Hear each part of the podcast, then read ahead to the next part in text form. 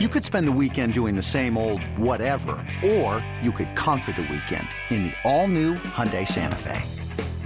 Visit HyundaiUSA.com for more details. Hyundai, there's joy in every journey. When you need mealtime inspiration, it's worth shopping Kroger, where you'll find over 30,000 mouth-watering choices that excite your inner foodie. And no matter what tasty choice you make, you'll enjoy our everyday low prices, plus extra ways to save, like digital coupons worth over $600 each week. You can also save up to $1 off per gallon at the pump with fuel points. More savings and more inspiring flavors make shopping Kroger worth it every time. Kroger, fresh for everyone. Fuel restrictions apply. You love them, you hate them, and you can't stop talking about them. Announcers, analysts, pundits, they're all fair game. It's Sports Media Mayhem with Alex Reimer. Time to let it rip. Hello, everybody, and welcome in to a new edition of the Sports Media Mayhem podcast. It is our first show of 2023. My name, of course, is Alex Reimer, and we have, oh, do we have a lot to delve into today. Two big guests, Michael McCarthy covers sports media for Front Office Sports. Ryan Glasspiegel covers sports media for the New York Post, and they are on to discuss all things Damar Hamlin and all the coverage surrounding that. On Monday Night Football, Bills Bengals, one of the biggest games of the year. ESPN had it live, and early in the first quarter, Bills safety Damar Hamlin went down on the field, collapsed, suffered from cardiac arrest, CPR, stretcher, taken in an ambulance to the hospital, and you know, it sounds grotesque to say this, but we see this happen with some frequency in the NFL. Players collapsing on the field, players getting taken off in stretchers. But what made Hamlin different from the get go was number one, he was standing and then he fell. So he didn't fall immediately after contact. And number two, I saw the look on his teammates' faces, Steph Diggs, Josh Allen in particular. Uh, these guys looked really, really concerned about this situation and whether Damar Hamlin was going to make it. As of Wednesday, he's still in critical condition, but making positive progress, according to one of his representatives. So on Monday night, when this happened, from a media standpoint, all the focus was on ESPN because, of course, they were covering the game live. But then Skip Bayless, as he often does, stole the show uh, with an ill, ill-timed, insensitive, and inappropriate tweet. Uh, he sent off a couple tweets wishing Damar Hamlin well, sending his thoughts and prayers. But then he wrote this, his third tweet of the night. Quote, No doubt the NFL is considering postponing the rest of this game, but how? This late in the season, a game of this magnitude is crucial to the regular season outcome, dot dot dot, which suddenly seems so irrelevant. What's made matters worse is Bayless has addressed this tweet on FS1 on a couple of occasions. He addressed it for nearly 20 minutes Tuesday. He was alone. Shannon Sharpe did not show up. More on that in a moment. And in those 20 minutes, he failed to apologize for his tweet, for the timing of his tweet, for none of it. And then on Wednesday, Shannon came back and just one minute into his monologue about Damar Hamlin, he mentioned that he disagreed with Skip's tweet and hopes Skip takes it down. To which Skip interrupted and replied, No, I'm not taking it down. I stand by what I said. And then Shannon complained about not being uh, able to talk at all on that show without getting interrupted. Uh, Michael McCarthy of Front Office Sports reported this week that Shannon and Skip's relationship is at, quote, an all time low. And anybody who's seen that opening segment on Undisputed Wednesday, I think would be inclined to agree with that. But real quick, Skip Bayless. Um, this is not the worst thing he's ever said.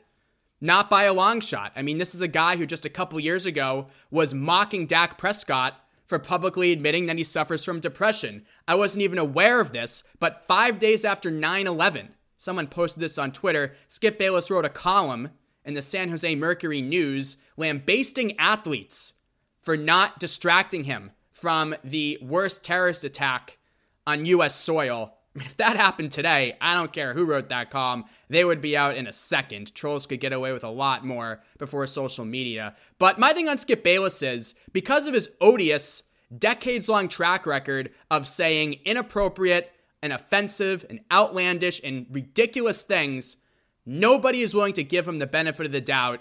And this is a lifetime achievement type pylon. There is a pylon here, and the pylon does not match what Skip Bayless actually tweeted.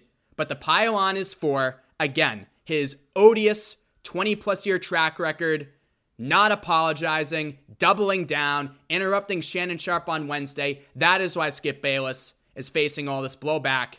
And the question is, and I ask Michael and Ryan about it, two guys who are plugged in and know, could this be the end of Skip Bayless at Fox Sports? Because, as I mentioned, though he's said a lot more controversial things in the past, at least from my vantage point, the reaction here just seems a little bit different. So is, so is this the end of Skip? Is this the end of Skip and Shannon? We talk about that. We also talk about ESPN's coverage and the contra- and the back and forth between the NFL and Joe Buck. Joe Buck said four times during the broadcast Monday night the NFL had originally given the teams, Bills and Bengals, five minutes to warm up. The NFL, in a conference call at midnight, Troy Vincent, denied that and said that was, quote, ridiculous and insensitive. Uh, ESPN, though, has issued a statement backing up Joe Buck. The Westwood One call of the game, the broadcasters also mentioned on the radio the five minute warm up period. My take is the NFL at first was considering a five minute warm up period and resuming the game, and Joe Buck was relaying what he was hearing. ESPN and the NFL are multi billion dollar business partners. ESPN pays the NFL $2.6 billion per year to broadcast Monday Night Football. There is no way, no way that Joe Buck would risk all of that to spread some innuendo during uh, one of the more jarring moments you will ever see on an NFL field or in a game period. There's no way that happened. So, in that, Joe Buck v NFL, I side with Joe Buck 110% of the time. But by the way, I mean, the NFL, look, uh, it took them nearly an hour to postpone the game. I think we all agree that was too long. But this was an unprecedented situation. I mean, players, as I mentioned, get carried off the field in stretchers. It happens, and it's gross and it's grotesque, but it's one of the things we've accepted when it comes to watching football and watching the NFL. And every other time, the game has continued. This was an unprecedented situation. I think people going after the NFL are just looking to go after the NFL. I think the NFL did what they could, they made the right decision, and we'll see what happens from here. But again, in regards to NFL v. Joe Buck, yeah, I'm siding with Joe Buck. I think the NFL did originally plan to continue the game. There's no way that Joe Buck would have spread unfounded conjecture during that time. Just no way at all. All right, those are my two opening takes. You'll hear more of that throughout this episode with Michael McCarthy and Ryan Glasspiegel. They're coming up next on the other side of this short break. It's a Sports Media Mayhem podcast. Thank you for listening. And once again, Happy New Year. The longest field goal ever attempted is 76 yards. The longest field goal ever missed? Also 76 yards. Why bring this up? Because knowing your limits matters, both when you're kicking a field goal and when you gamble. Betting more than you're comfortable with is like trying a 70 yard field goal, it probably won't go well. So set a limit when you gamble and stick to it. Want more helpful tips like this? Go to keepitfunohio.com for games, quizzes, and lots of ways to keep your gambling from getting out of hand. And welcome back to the Sports Media Mayhem podcast. As I said in the open, big, big show today. Our first of two guests is one of our first of two returning champions, Michael McCarthy, covers sports media for Front Office Sports. Michael, how are you? Happy New Year. I'm great. Happy New Year and great to be back. Yes, great to have you back. Um, so, yeah, let's get right into it. You wrote about Skip Bayless and Damar Hamlin, and you had a, a really interesting nugget in your piece about the status of Skip and Shannon's relationship, which I think we saw uh, at the start of their show Wednesday morning. I'll get to that in a moment. But first, let's just start here with, I guess, the big picture question that I've been wondering. Uh, Skip Bayless, as we know, has said a lot of awful things and a lot of uh, you know, uh, really controversial things for quite some time. But the blowback here for me feels a little bit different. Do you think that Skip Bayless has finally crossed the line? And as I wrote today, could this be the end of him as an on air guy at Fox? Uh, I think he he has finally crossed the line, but I don't think it's the end of him as an on air talent at Fox. Uh, when you look at FS1's daily lineup, who else do they have? You know, Craig Carton, mm. you know, recently in jail for a Ponzi scheme. right. Uh, you know, it's basically Skip and Colin. They're the anchors. Uh, hmm. So besides Colin Cowherd, I mean, if they're going to get rid of Skip, who are they going to replace him with? And the other thing too is remember, this is Fox. right. remember when Fox used to run those schlocky TV shows and they'd say you could only see it on Fox? That's right, because nobody else would put anything like that on. I mean, you know, Skip being a troll who crosses the line and outrages people is built in to Fox's business plan. That's what they want him to be. That's yeah. how they use him to attract viewers. So, uh, you know, I, I think, you know, the outrage over his comments the other night were genuine. But do I think, you know, it will affect his career at Fox? No, I hmm. don't. Well, I, my question is, what are Undisputed's ratings? Are they is that the most highest rated show on FS1? Uh, I think it pulls in about a, a hundred k uh, a day. It's been lapped by Stephen A. Smith and First Take. Uh, Stephen A. Smith was Skip Bayless's former partner on First Take, and uh, Stephen A. Smith has just you know exploded past uh, his old mentor Skip Bayless. But uh, you know, those numbers are, are actually pretty good for FS1 and pretty good for a daytime show that has almost no production costs whatsoever besides salary for Skip and Shannon and uh, Jen Hale. So, uh, you know, all in all, I, I think if you're FS1 and you're trying to, you know, build a network and build some leaded studio programming, they would uh, point to Undisputed as one of their biggest successes. Hmm. That's interesting because, I mean, just from my vantage point, like we know that Skip is a carnival barker, cartoon character troll, has been for so many years. I mean, for such a long duration of his career. But I just felt like, you know, that tweet after Damar Hamlin, it wasn't the worst thing he said by far, but just so ill timed, wondering how the NFL can postpone this game. And then I think even more egregiously, refusing to apologize. Just to me, it comes across more than ever as just so corny and just over the top. And listen, I used to be a talk show host, as you know, so I'm definitely down for over the top wrestling characters as right, right. their sports takes. But I don't know, Skip. It, this one just seemed like, ugh, like, can we drop it down a little bit? But as you said, I guess, um, I guess people still are watching him more than anything else they have. Yeah, I, I think you make an, an, excellent point, and it's a point that really hasn't been explored that much. Uh, his tweet was not that bad, right? You know, and he tried to clarify it. But the problem with, with Skip Bayless is he's been a troll for so long, nobody's willing to give him the benefit of the doubt. And when he dropped that tweet at a at a moment when the entire country was frozen, you know, hoping that this young man could live, that you know the poor kid is literally on the field fighting for his life, and Skip is worried about the schedule and playoff seedings.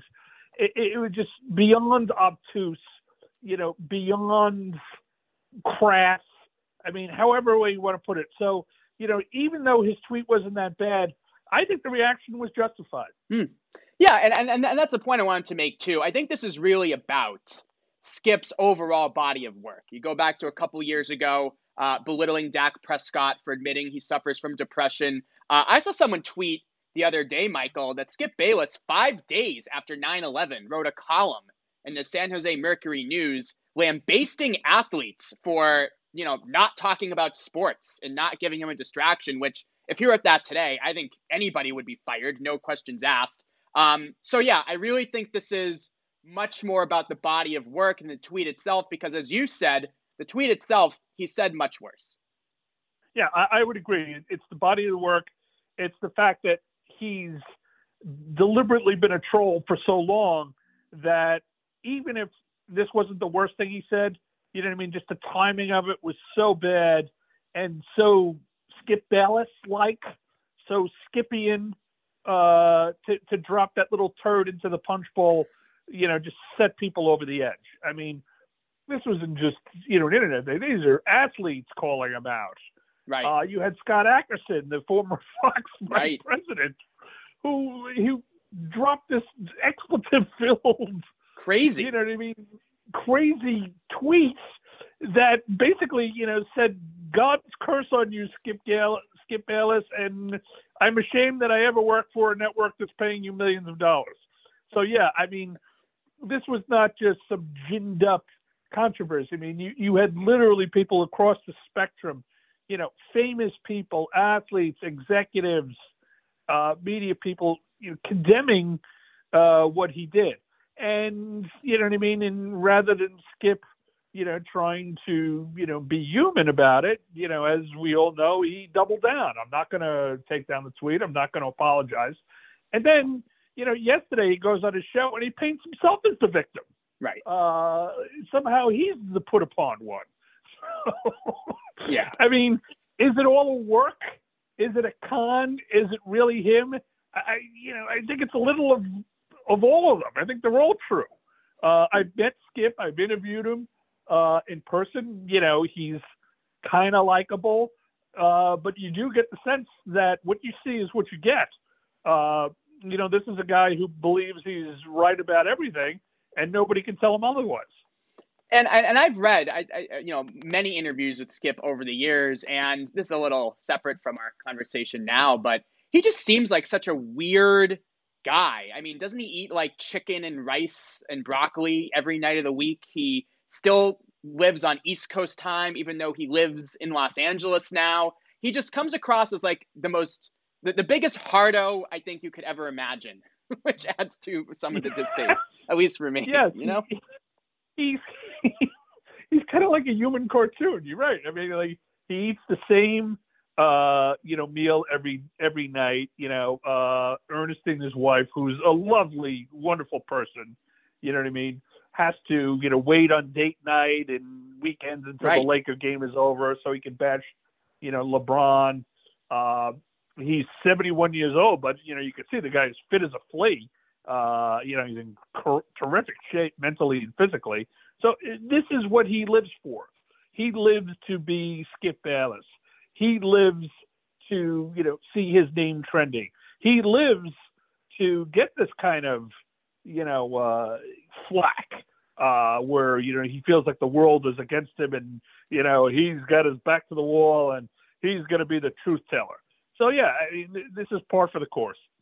Uh, and and the crazy thing is too, Tuesday night he goes right back to live tweeting NBA games, which is just which is just nuts. But he follows nobody on Twitter either, so he literally tweets in an echo chamber. Um, let's get to this too, Michael. You had some new reporting in your piece on Front Office Sports. What is the status of Skip Bayless's relationship with Shannon Sharpe? Well, um, we had heard uh, for a while now that the partnership was deteriorating.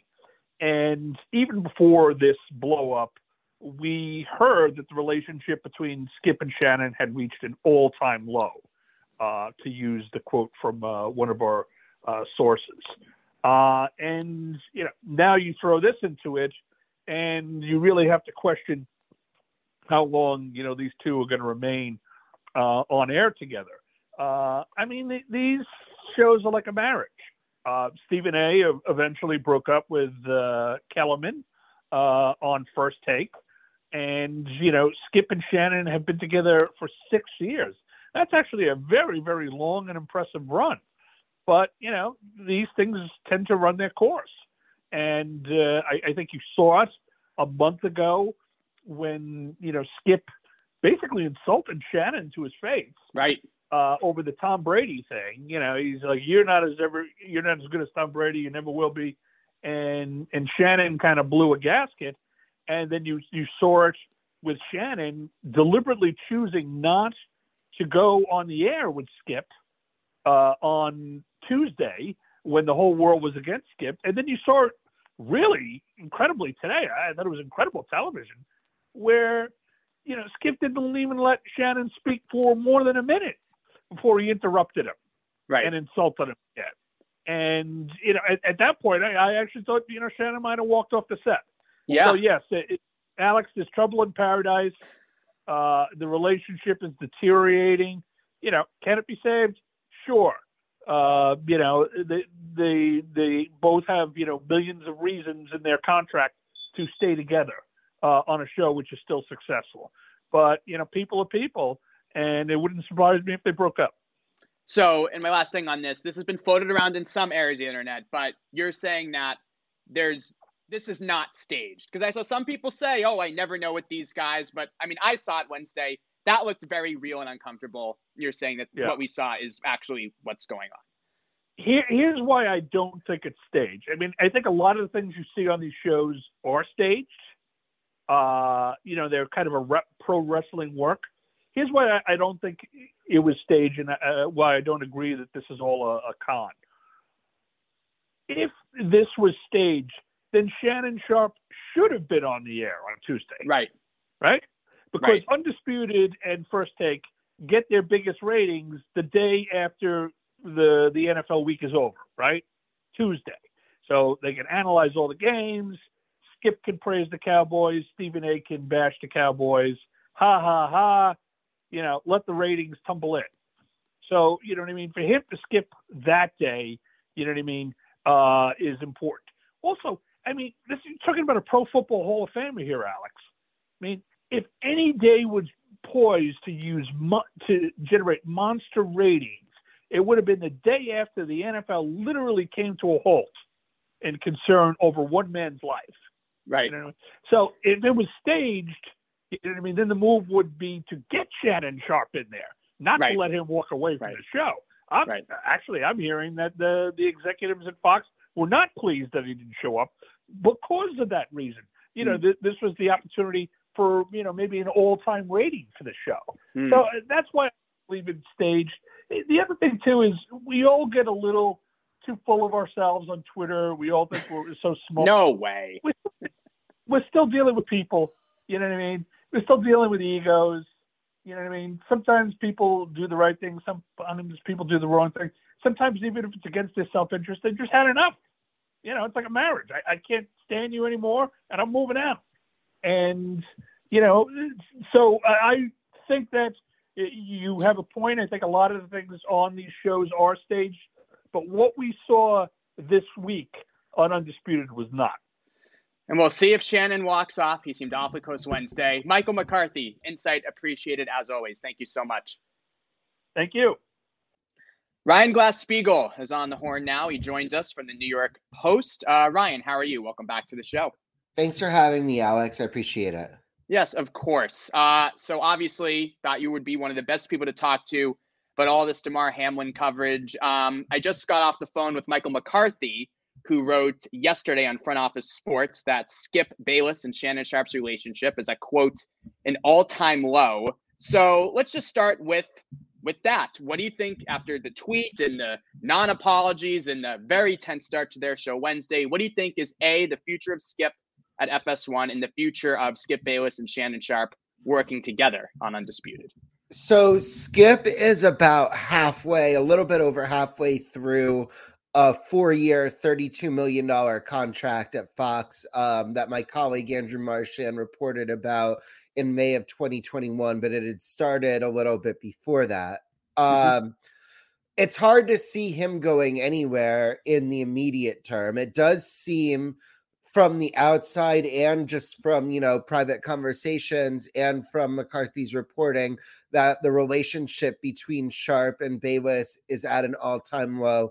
Where it goes from here, anyone's guess. I mean, would Shannon leave the show to do something else? I, I as I said, I think Skip is there at least for like through you know summer of 2024 and so mm-hmm. or until summer of 2024 so i don't know if like that counts as like near term or whatever in your book but i don't think he's going anywhere before like the end of like next football season so there's no danger of this tweet and i think you tweeted this too skip bayless has said much worse in his career and i really think that the reaction to his tweet Monday night is about his overall body of work versus what he tweeted. But this outrage is continuing and it's real genuine outrage. So, but you think there's no danger that this would be the end for Skip Bayless at, at Fox?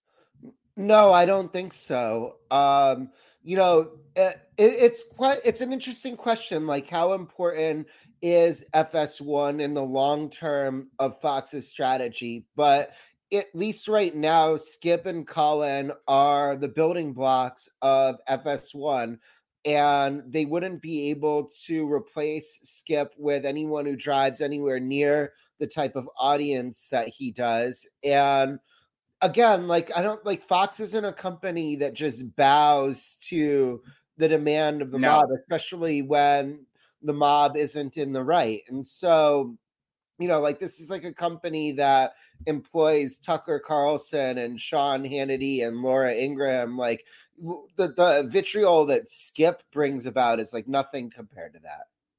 And you think that, and you just insinuated, you think that this controversy is overblown with Skip Bayless. He's getting too much heat.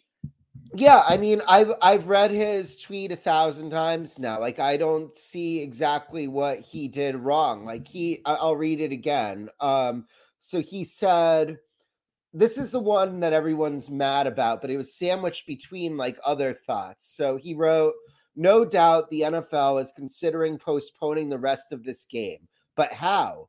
This is late in the season. A game of this magnitude is crucial to regular season outcome.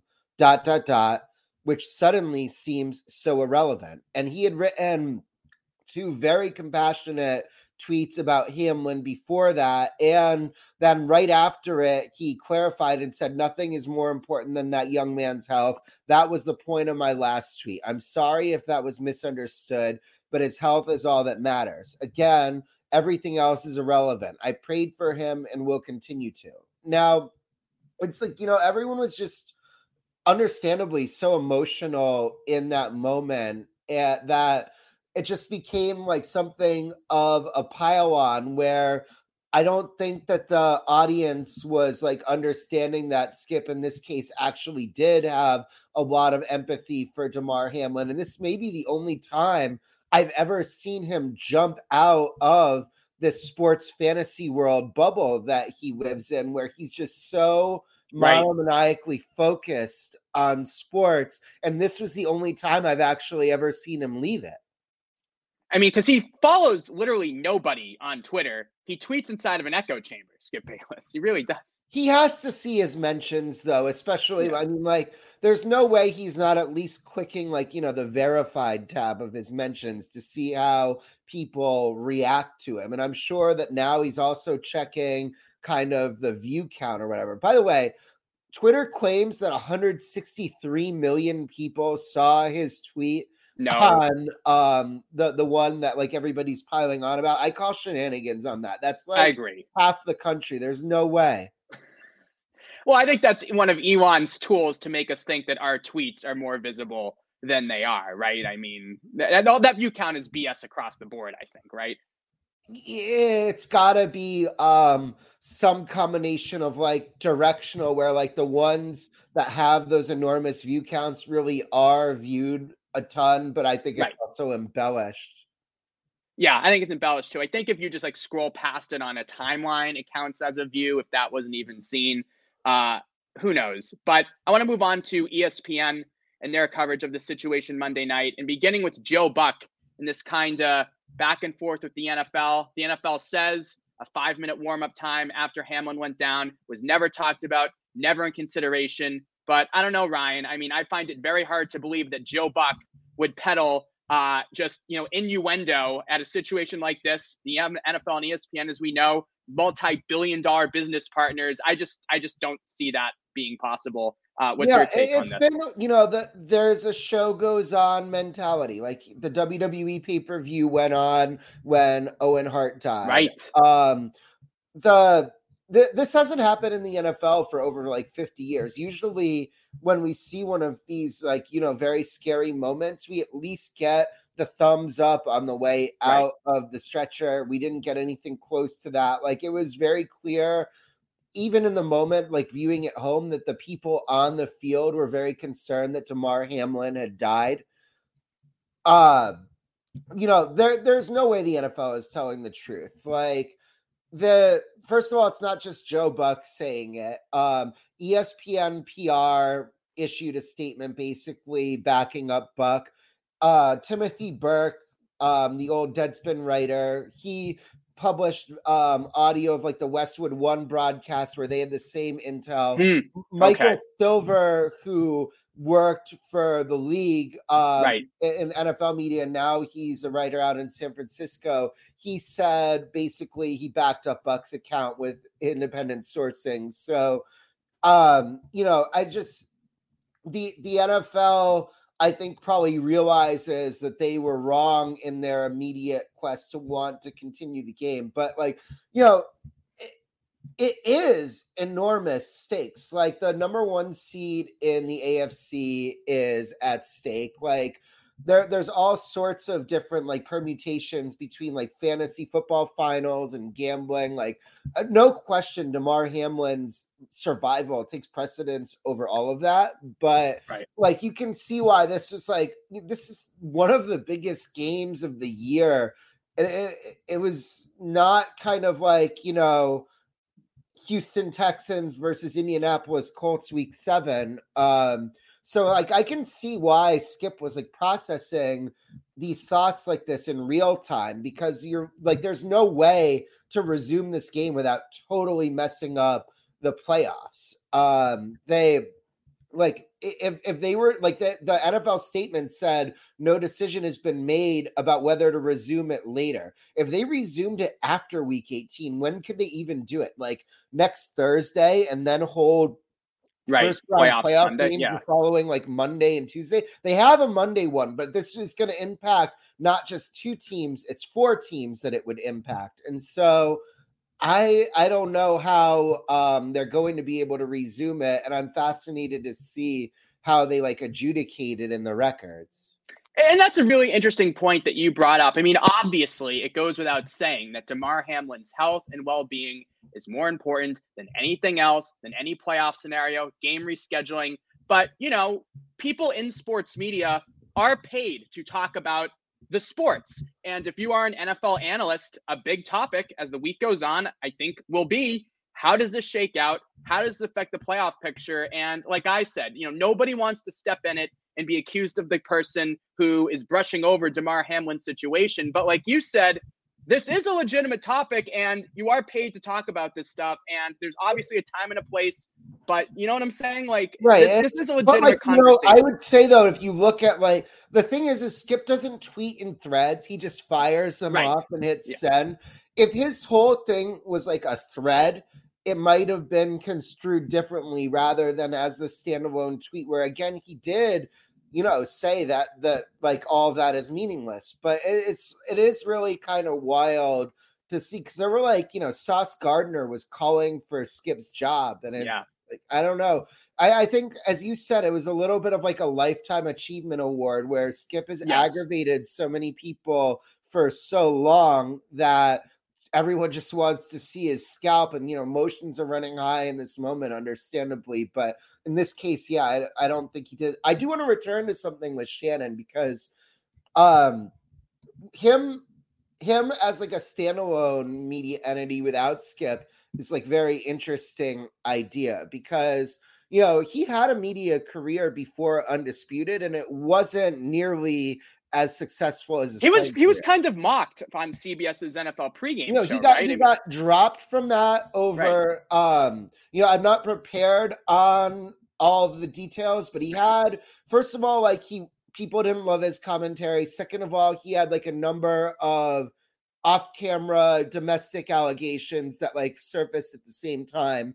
And i don't know if any of them were like ever adjudicated in a conviction or anything but th- those were hovering over him and he was at ESPN. Like he, I think he worked with Skip, like filling in for Stephen A. on First Take a little bit, and that was like how the idea of the partnership was born. But ESPN wasn't clamoring to like sign him to a full time deal when they had him in their building, and so um you know skip has had the most success in his media career work i mean shannon has had the most success in his media career working with skip and i don't know i think that he's like i think shannon could drive like big digital audiences with like a podcast and like a youtube channel but i'm not sure that he could have as much of an impact on linear television away from skip I agree. His uh his statements on like intersection between sports and race, I think generally do really well online.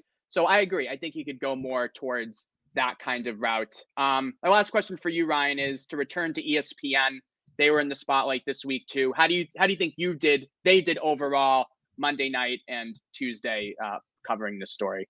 So the criticism I got privately from someone who's very sharp is ESPN this is what he said. This so he said ESPN knew this game was going to get postponed, but they left kind of um, Buck Aikman, Lisa Salters, Booger McFarland, Suzy Kolber, and Adam Schefter twisting out there with nothing new to say to keep getting ad breaks in on the Monday Night Football right. telecast so that they wouldn't have to pay make goods to advertisers because they mm. don't think this game is going to get made up. This is going to be like probably po- it's going to possibly be the fourth biggest ESPN telecast of the year after the college football semifinals and the finals. Like I think this game if it had gone close the whole way probably would have been the top rated Monday Night Football game of the year so also, prob like I don't know, it wouldn't it would have come close to some NBA Finals numbers, and so um, you know, it would have been at worst top 10 broadcast between ESPN and ABC of the year in terms of viewership. And if you look at like what they make in ads just from those three hours, it's enormous. And all of that, or at least, you know, two thirds of it now goes by the wayside. But mm. I, if it were me, I don't know. I can't put myself in their position and what I would have done. I think the broadcasters all handled it great. Um, yeah, you know, not well, the whole world is watching them waiting to pounce on like the slightest negative thing right. that they say, and I didn't see that happen with any of them. Um, I saw people. There's some pushback to like Ryan Clark on SportsCenter, but I thought he did a good job. Too. I thought he was great. It's a very emotional moment, and I don't, I, you know, I, I like to think like if I was in charge, could I have done a better job? I doubt it. You know, if I was a broadcaster, could I have done a better job? Definitely not. So, um, yeah, I, I was very impressed with like the tone. It, it was, you know, it was a little bit redundant because they kept coming back to like Suzy Booger and Schefter with like no new information, and they right. would just kind of have to say the thing that they said in the last segment. Right. So I don't know if they could have, you know, brought in Steve Young or Randy Moss right. or whatever, like yeah. other people, just so you're getting not a total rehash, but right. um, the people that they tasked with it were doing, I think, a very good job. Yeah, that would be my one criticism. They have so many ex NFL players. You know, I would I would assume ready to go on Zoom at any moment. I would like to hear some new voices. But like you also said, in that moment especially, everyone, and rightfully so in today's climate, at ESPN especially, so afraid of saying the wrong thing. Like, I totally understand why Booger and everyone else was just like, you know what? Like, I'm not, I'm not even, I'm not going anywhere with this. I'm not touching this. I'm just saying the most basic thing I can say and get out of the way, you know? I, I thought Booger was pretty profound, actually. Like he was the well, first later person on, yeah. to say, you know, they're not going to continue this game. He he went there before anybody else would, but um yeah it, eh, when once they had been you know once they had done two or three segments did we need like the fourth and the fifth right. with the same people? I don't know it was tricky but that the uh, overall like i'll give espn's coverage of this an a it's an impossible spot and they did about as well as like anybody could reasonably expect of them. Yes definitely unprecedented. Ryan Glasspiegel thanks for the time. Great thanks for having me alex. Talk soon